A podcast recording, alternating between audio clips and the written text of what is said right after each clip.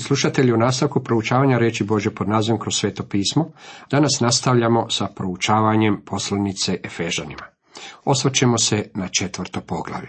Tema ovom poglavlju glasi Crkva je novi čovjek, očitovanje novoga čovjeka, zadrške za novoga čovjeka, zabrane za novoga čovjeka. Sada smo došli do novoga odjeljka u poslanici Efežanima. Time ovih posljednjih tri poglavlja poslanice su život crkve i poziv vjernika. Čuli smo za nebeski poziv koji je upućen vjernicima, a sada smo došli do načina na koji vjernici moraju živjeti njihovog zemaljskog života. Istinski vjernici koje zajednički nazivamo crkva sjede u nebesima u Kristu. Krist je glava tijela i on sjedi Bogu s desna. Međutim, crkva mora živjeti neko vrijeme ovdje na zemlji. U poglavljima od prvog do trećeg promatrali smo poziv, izgradnju i građu crkve. U ovom posljednjem dijelu posljednice promatrat ćemo ponašanje, život, ispovjedanje vjere i protuslovlje u crkvi. Crkva je novi čovjek. U budućnosti crkva će biti zaručnica. Crkva je također i dobar vojnik Isusa Krista. U prva tri poglavlja bili smo na planinskome vrhuncu preobraženja, vjerojatno najvišoj duhovnoj točki Novoga Zaveta. To je i razlog zbog kojeg smo u tim poglavljima proveli tako puno vremena. U posljednjem odjeljku spuštamo se na nizinu svakodnevnog života gdje se suočavamo sa svijetom opsjednutim demonima kao i skeptičnom ruljom. Nalazimo se u svakodnevnom življenju. Jesmo li u stanju pretočiti istine s planine u djelo? Možemo li ostati stajati čvrsto i živjeti u ovome svijetu na način na koji Bog to želi? Naš je gospodin rekao da smo u svijetu, a ne da pripadamo svijetu. Već smo rekli kako poslanica Efežanima zauzima isto mjesto gledano teološki, kako zauzima Jošujina knjiga u starome zavetu. Sada smo došli do mjesta gdje se ta istina očituje i više nego jasno. Jošua je ušao u obećanu zemlju na temelju obećanja danog Abrahamu, Izaku, Jakovu i Mojsiju. Bilo je to pravo koje je baštinio na temelju obećanja, pa je tako Izraelove sinove uveo preko Jordana u zemlju. Prelazak preko Jordana je simbol Kristove smrti, ukopa i uskrsnuća. Mi kao vjernici uvedeni smo u obećanu zemlju. To je mjesto gdje vi i ja živimo. Danas bismo barem trebali živjeti na području uskrsnuća. Jošua je trebao zauzeti zemlju kako bi u njoj mogao uživati i od nje iskusiti blagoslove. Posjed je jedna od ključnih riječi u Jošuinoj knjizi. Jako su mu na putu stajali neprijatelji i druge prepreke, Jošua ih je trebao prevladati i zauzeti zemlju. Položaj je bila ključna riječ u prvoj polovici poslanice Fežanima. Bog nas blagoslovi svakim blagoslovom duhovnim. Bog nam ih je predao, međutim živimo li ovdje na zemlji kao da ih posjedujemo? Izraelovim sinovima bila je obećana njihova zemlja, međutim za njih je ta zemlja bila nedohvatljiva sve dok u nju stvarno nisu i ušli. Svako mjesto na koje stupi vaša noga daje vam kao što obećah Mojsiju. Bog je rekao, Jošua, sve ovo je tvoje, ali uživat ćeš samo u onome što osvojiš. Vjernik ima takvu povlasticu da može doći i zauzeti svaki blagoslov duhovni u nebesima. Međutim, neistražive dubine Kristove moraju se istraživati duhovnim Gajgerovim brojačem, a taj je Božja riječ. Sve do sada poslanica je bila skup slavnih izjava, međutim sada ćemo prijeći na zapovedi. Onima koji su pozvani na tako uzvišeno mjesto, sada je zapovjeđeno živjeti načinom života koji odgovara tako uzvišenom pozivu. Neki ljudi bave se samo prvim dijelom poslanice, pa postaju super, ultra sveti, vrlo duhovni. Sjećam se jedne takve obitelji. Ti su ljudi došli u crkvu u kojoj sam bio, ali nisu bili članovi ondje. Bili su vrlo ljubki i vrlo aktivni. Jednog sam ih dana upitao zašto se nisu pridružili crkvi. Pogledali su u strop i rekli, Mi smo članovi nevidljive crkve, te su usto zakolutali očima. Naučio sam da su mnogi ljudi koji su članovi nevidljive crkve u stvari nevidljivi, nevidljivi nedjeljom navečer kao i sredom navečer. Kad od njih trebate pomoć, onda su uistinu nevidljivi.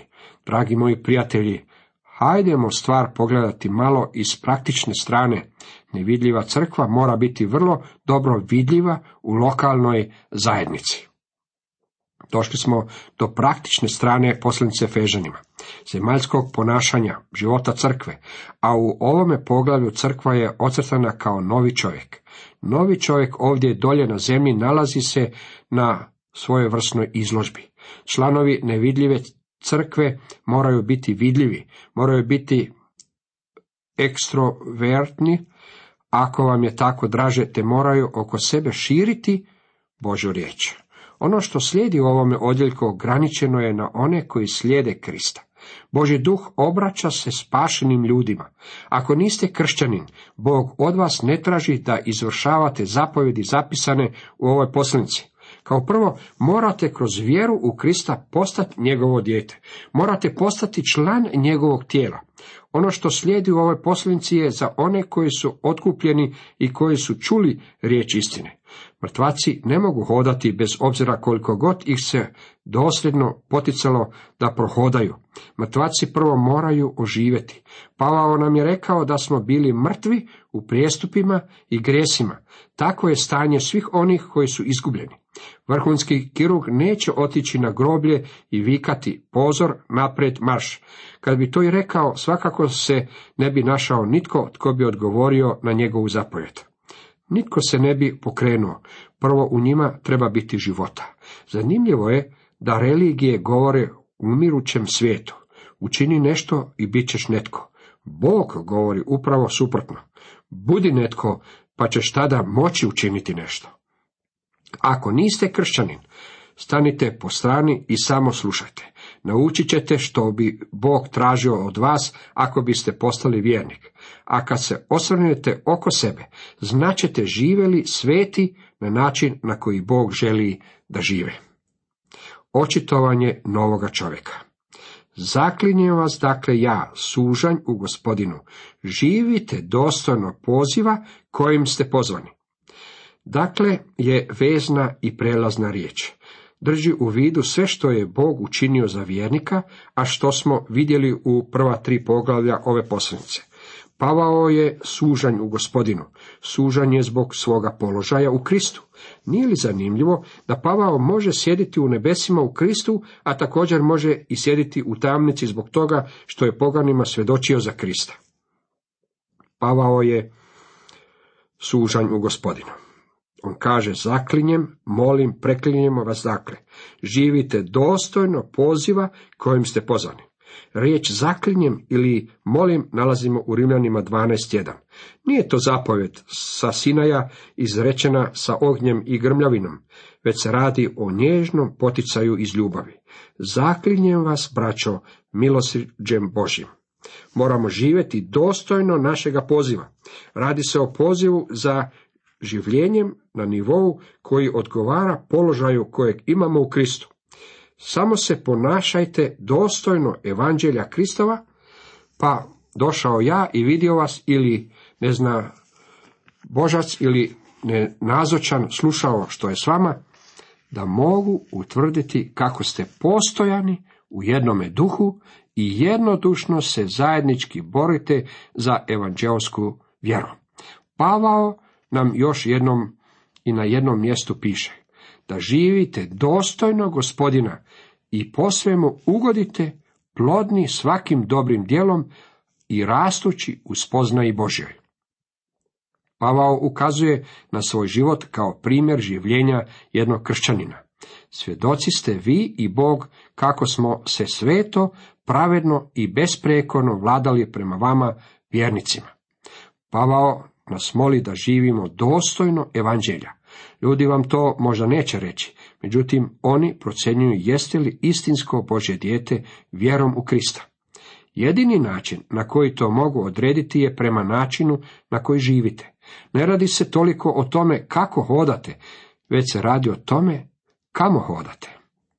Ako u svjetlosti hodimo, kao što je on u svjetlosti, imamo zajedništvo jedni s drugima. I krv Isusa, sina njegova, čisti nas od svakoga grijeha. Hodanje u svjetlosti je život u svjetlu Bože riječi. Koliko vremena u istinu provodite u Božoj riječi? Vaša djeca znaju koliko vremena provodite u proučavanju Biblije. Također to znaju i vaši susjedi, kao i ljudi u crkvi. Ako želimo hodati u zajedništvu s Bogom, moramo hodati u svjetlosti Božje riječi. Ranije smo govorili o događaju čovjeka koji je unaokolo dijelio traktate, službe za koju treba mnogo molitve i inteligencije. Crnac koji nije mogao niti čitati, niti pisati, dobio je traktat. Pitao je što je ovo? Kad mu je bilo rečeno da se radi o traktatu, odgovorio, ne znam čitati, pa ću pratiti tvoje tragove. To je bila najkraća propoved koju je ovaj kršćanin ikada čuo. Netko je pratio njegove tragove. Pavao svoje preklinjanje upućuje na temelju njihova poziva. Upravo je Efežanima objasnio da žive u ekonomiji Bože milosti, žive u toj dispenziji. I dalje čitamo, sa svom ponizošću i blagošću, sa strpljivošću podnosite jedni druge u ljubavi. Trudite se sačuvati jedinstvo duha svezom mira. Poniznost označava um koji o sebi misli nisko. Pavao je živio prema onome što je i propovjedao. Poniznost je suprotna oholosti. Volio bih kad bi naši teološki fakulteti stvarali manje intelektualnih propovjednika, a više se bavili učenju tih mladića da žive u poniznosti uma. Prije mnogo godina čuo sam priču o pomodnoj crkvi koja je željela popuniti svoju propovjedaonicu. Tako im je fakultet poslao finog mladića koji je briljirao na studiju. Nije imao nikakvog iskustva i bio je prepun oholosti zbog toga što se služiti u velikoj crkvi. Kad je došao pred taj skup ljudi, bio je zakočen od treme. Zaboravio je sve što je do tada naučio. Zapamtio je svoju propoved, ali ju je u tom trenutku zaboravio. Posrtao je kroz propoved, pa je posramljen napustio propovjedaonicu, jer je znao koliko je podbacio. Prišla mu je jedna draga starica i rekla mu, mladiću, promatrala sam te jutros i voljela bih ti reći sljedeće, da si za propovjedaonicu došao onako kako si s nje sišao, tada bi se propovjedaonice vratio baš onako kako si počeo na početku i došao za propovjedaonicu. Otišao je ponosno, a vratio se u poniznosti i krotkosti. Poniznost je perajnica svih kršćanskih vrlina. Nikakvo suparništvo ni umišljenost, nego u poniznosti jedni druge smatrajte višima od sebe. Poniznost je bila karakteristika našeg gospodina. Uzmite jara moj na sebe, učite se od mene, jer sam krotka i ponizna srca. Danas je i previše kršćana ponosnih na boju svoje kože, okolih zbog svoga položaja, oholih zbog svoga izgleda, a neki su oholi čak i zbog milosti. Oholi su zbog toga što su spašeni po milosti. Koliko li nam je samo potrebno da hodimo u poniznosti uma. Postoji priča o skupini ljudi koji su otišli posjetiti Bethovenu kuću u Njemačkoj. Nakon što im je vodič pokazao Beethovenov klavir i završio sa predavanjem, pitao je bi li tko od njih volio prići, sjesti za klavir na trenutak i odsvirati koji takt. Svi su ljudi na jednom pohrlili prema klaviru, osim sjedo gospodina s druge strane i to s dugom kosom. Vodič je na koncu pitao i njega, ne biste li voljeli sjesti za klavir i odsvirati koju notu? Odgovorio mu je, ne, ne osjećam se vrijedan toga. Bio je to Paderevski jedini čovjek koji je u stvari bio vrijedan odsvirati nešto na Beethovenovom klaviru. Sveti prečesto pohrle i čine određene stvari, a u stvari nemaju dara za te stvari.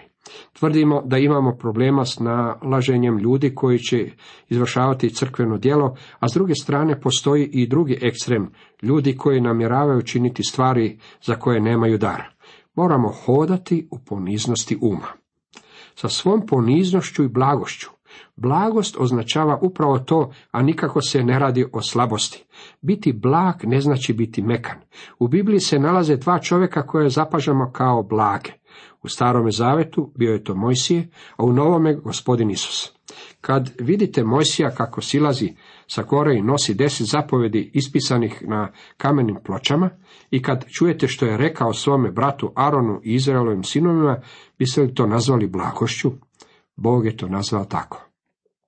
Kad je gospodin Isus ušao u hram i istjerao odande mjenjače novca, je li to bila blagost? Svakako je bila.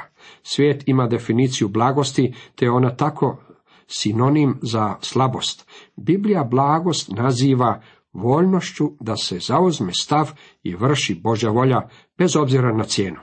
Blagost je podlaganje Božoj volji. Sa strpljivošću. Strpljivost označava strpljivost na duge staze. Radi se o jednom od rodova duha. Drugim riječima, naš osigurač ne bi trebao biti kratko goreći, to je strpljivost. Podnosite jedni druge u ljubavi, znači suzdržavati sebe u duhu ljubavi, te podnosite jedni druge praštajući ako tko ima protiv koga kakvu pritužbu. Kao što je gospodin vama oprostio, tako i vi. Trudite se sačuvati jedinstvo duha.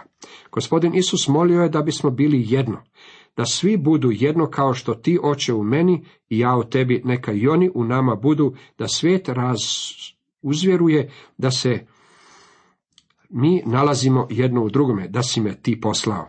Boži duh krstio nas je u jedno tijelo.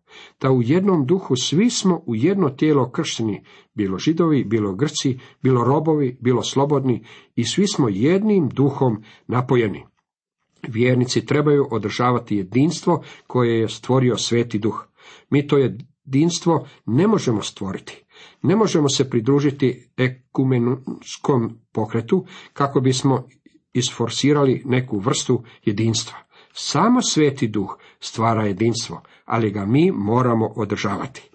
Svi istinski vjernici u Krista Isusa pripadaju jednome tijelu i mi bismo trebali svačati da smo jedno u Kristu. Sada Pavao ide dalje i nabraja sedam tih jedinstva. Jedno tijelo i jedan duh. Kao što ste i pozvani na jednu nadu svog poziva. Jedan gospodin, jedna vjera, jedan krst, jedan Bog i Otac sviju, nad svima i po svima i u svima. Jedno tijelo odnosi se na sveukupni broj vjernika od dana pedesetnice do dana uzdignuća crkve. To jedno tijelo naziva se još i nevidljiva crkva, međutim to nije u potpunosti točno. Svi istinski vjernici trebali bi također biti i vidljivi. Drugo, jedan duh odnosi se na svetog duha koji svakog vjernika krsti u Kristovo tijelo. Dijelo svetog duha je ujedinjavanje vjernika u Kristu. To je jedinstvo kako su vjernici upućeni čuvati. Treće, jedna nada svog poziva odnosi se na cilj postavljen pred sve vjernike. Biće uzeti iz ovog svijeta i preneseni pred Krista. To je blažena nada. Četvrto, jedan gospodin odnosi se na gospodina Isusa Krista. Činjenica da je gospodin svim vjernicima dovodi do postojanja jedinstva crkve. Peto, jedna vjera odnosi se na tijelo sačinjeno od istina koje zajednički nazivamo apostolska nauka. Kad se ta nauka nijeće, dolazi do podjela. Mora postojati sadržaj u formi i vezivo koje povezuje sve vjernike. To sredstvo je ispravna nauka, zdrava doktrina. Šesto, jedno krštenje odnosi se na krštenje svetim duhom, koje je pravo krštenje. Obredno krštenje je krštenje u vodi. Vodeno krštenje je simbol pravog krštenja svetim duhom, po kojem vjernici postaju jedno. Sedmo, jedan Bog i Otac sviju odnosi se na činjenicu što je Bog Otac vjernicima. S obzirom da postoji samo jedan Otac, on nije Otac i nevjernika. Posinstvo može doći samo kroz Krista. Jedinstvo među vjernicima stvara oštar kontrast između vjernika i nevjernika. On je otac svih koji su njegovi obnovom. Pavao je govorio o crkvi, Kristovome tijelu koje je pridružena njemu. koji se nalazi u nebu s desno ocu. Crkva je novi čovjek, to je tajna, sve to je istina, jer je u Kristu. Neki ljudi mogu biti toliko zapleteni u ove istine da su, kako kaže izreka, do te mjere u nebu da na zemlji nema od njih koristi. Pavao nam želi pokazati da još uvijek živimo ovdje dolje na zemlji, u vrlo zlom i vrlo grešnom svijetu. U ovoj raspravi o životu vjernika Pavao se prvo obraća pojedincu. Svaki pojedinac mora živjeti u poniznosti i krotkosti. Zatim se počinje obraćati cijeloj crkvi koja je jedno tijelo i jedan duh. Na koncu Pavao vodi ovaj odjeljak u veličanstveni krešendo koji oslikava Božu eminenciju i transcendentnost. Bog je nad svima i po svima i u svima. To znači da je Bog transcendentan, on je iznad svojih stvorenja, nije ovisan o svojim stvorenjima, ne ovisi o kisiku kako bi mogao disati, ne mora imati smočnicu ili odlazak u kupovinu subotom kako bi imao dovoljno namirnica za preko tjedna. Transcendentan je, ne samo da je transcendentan, već je i eminentan, ne samo da je iznad svih, već je po svima i kroz sve vas. To znači da se nalazi u ovome svemiru u kojem vi i ja živimo. On ga motivira i pokreće prema svojim planovima i svrsi. To životu u istinu daje značenje, zbog toga je vrijedno živjeti. Život s vremena na vrijeme postane vrlo jednoličan, za ne? U sebi sadrži svojevrsnu notu monotonije. Iako volim snimati emisije za svoj radio program, ponekad kad sam u svome uredu svakoga dana po nekoliko tjedana sve mi postane vrlo monotono i ja sam pomalo umoran. Međutim, tada mi dođe velika misao. Sve ovo je po Božoj volji i u skladu s njegovom svrhom. Tada se osjećam kao da bih zapjevao kakvu zahvalnicu ili refren koje pjesme, a kad to i učinim, svi bježe gdje me ne mogu čuti. Međutim, Bogu mogu pjevati pjesmom koja izlazi iz moga srca. Biblija nam govori, pjevajte i slavite gospodina u svome srcu a moje pjevanje svakako dolazi od tamo, ne iz usta, već iz srca. Ovo me poglavlje podsjeća na veliki simfonijski orkestar. Dok sam još bio pastor, neki su me prijatelji zamolili da s njima pođem na koncert simfonijskog orkestra. Mislili su da mi čine uslugu, međutim ima i drugih u stvari koje bih radije činio nego išao na simfonijski koncert. Iako nisam glazbeno obrazovan i uopće ne razumijem glazbu, na tom sam koncertu shvatio poruku. Došli smo ranije i zapazio sam sve instrumente. Moji prijatelji su mi rekli da se ugađaju. Svaki je glazbenik svirao svoju melodiju i daje vam riječ u tome nije bilo nikakve melodije. Bilo je užasno. Nakon nekoliko trenutaka su s tim prestali, na čemu sam im bio zahvalan. Nakon toga nestali su u vidu magle. Uskoro su se svi ponovno pojavili, ovaj put bili su odjeveni u bijele košulje i odjela. Svaki je došao do svog instrumenta, međutim niti jedan se nije usuđivao svirati. Zatim je reflektor osvjetlio pozornicu sa strane i uhvatio dirigenta kako ulazi. Naklonio se nekoliko puta i začuo se gromoglasan pljesak. Zatim je uzeo maleni štapić i okrenuo leđa publici. Kada je podigao štapić, u publici ste mogli čuti muhu. Nakon toga je krenulo kakva li je samo glazba izašla iz tog orkestra. Nikada nisam čuo ništa uzbudljivije. Prošli su me žmarci i sav sam se naježio. Nakon prvog veličanstvenog broja sve mi je postalo malo dosadno. Počeo sam to uspoređivati sa životom na ovom svijetu. U svijetu svaki čovjek svira svoju vlastitu melodiju. Svi žele da se njihov glas čuje jače od žamora ili žele nositi vlastiti protestni plakat. Čini se da nitko nije u skladu s ostatkom skupine. Današnji svijet izgleda podosta beznatno i u budućnosti gledamo s pesimizmom, kao i Šimun Petar dok je hodao po vodi. Vidimo velike preteće valove. Međutim, jednog od ovih dana će Bog s desna u svemir zakoračiti dirigent, nazvan je kralj, kraljeva i gospodin gospodara. Podeći će svoj štapić, svoje žezlo rukama, probijenim čavljima. Kad to učini, cijeli će svijet uhvatiti melodiju. On je eminentan i transcendentan. On je nad svima i po svima i u svima. Zato ne predajte se dirigent dolazi, svi ćemo uhvatiti pravu melodiju. Crkva u ovome svijetu treba živjeti poput novoga čovjeka. Nešto se mora očitovati. Crkva mora biti ekstrovertna kako bi svjedočila o životu i očitovala ga. Cijenjeni slušatelji, toliko za danas.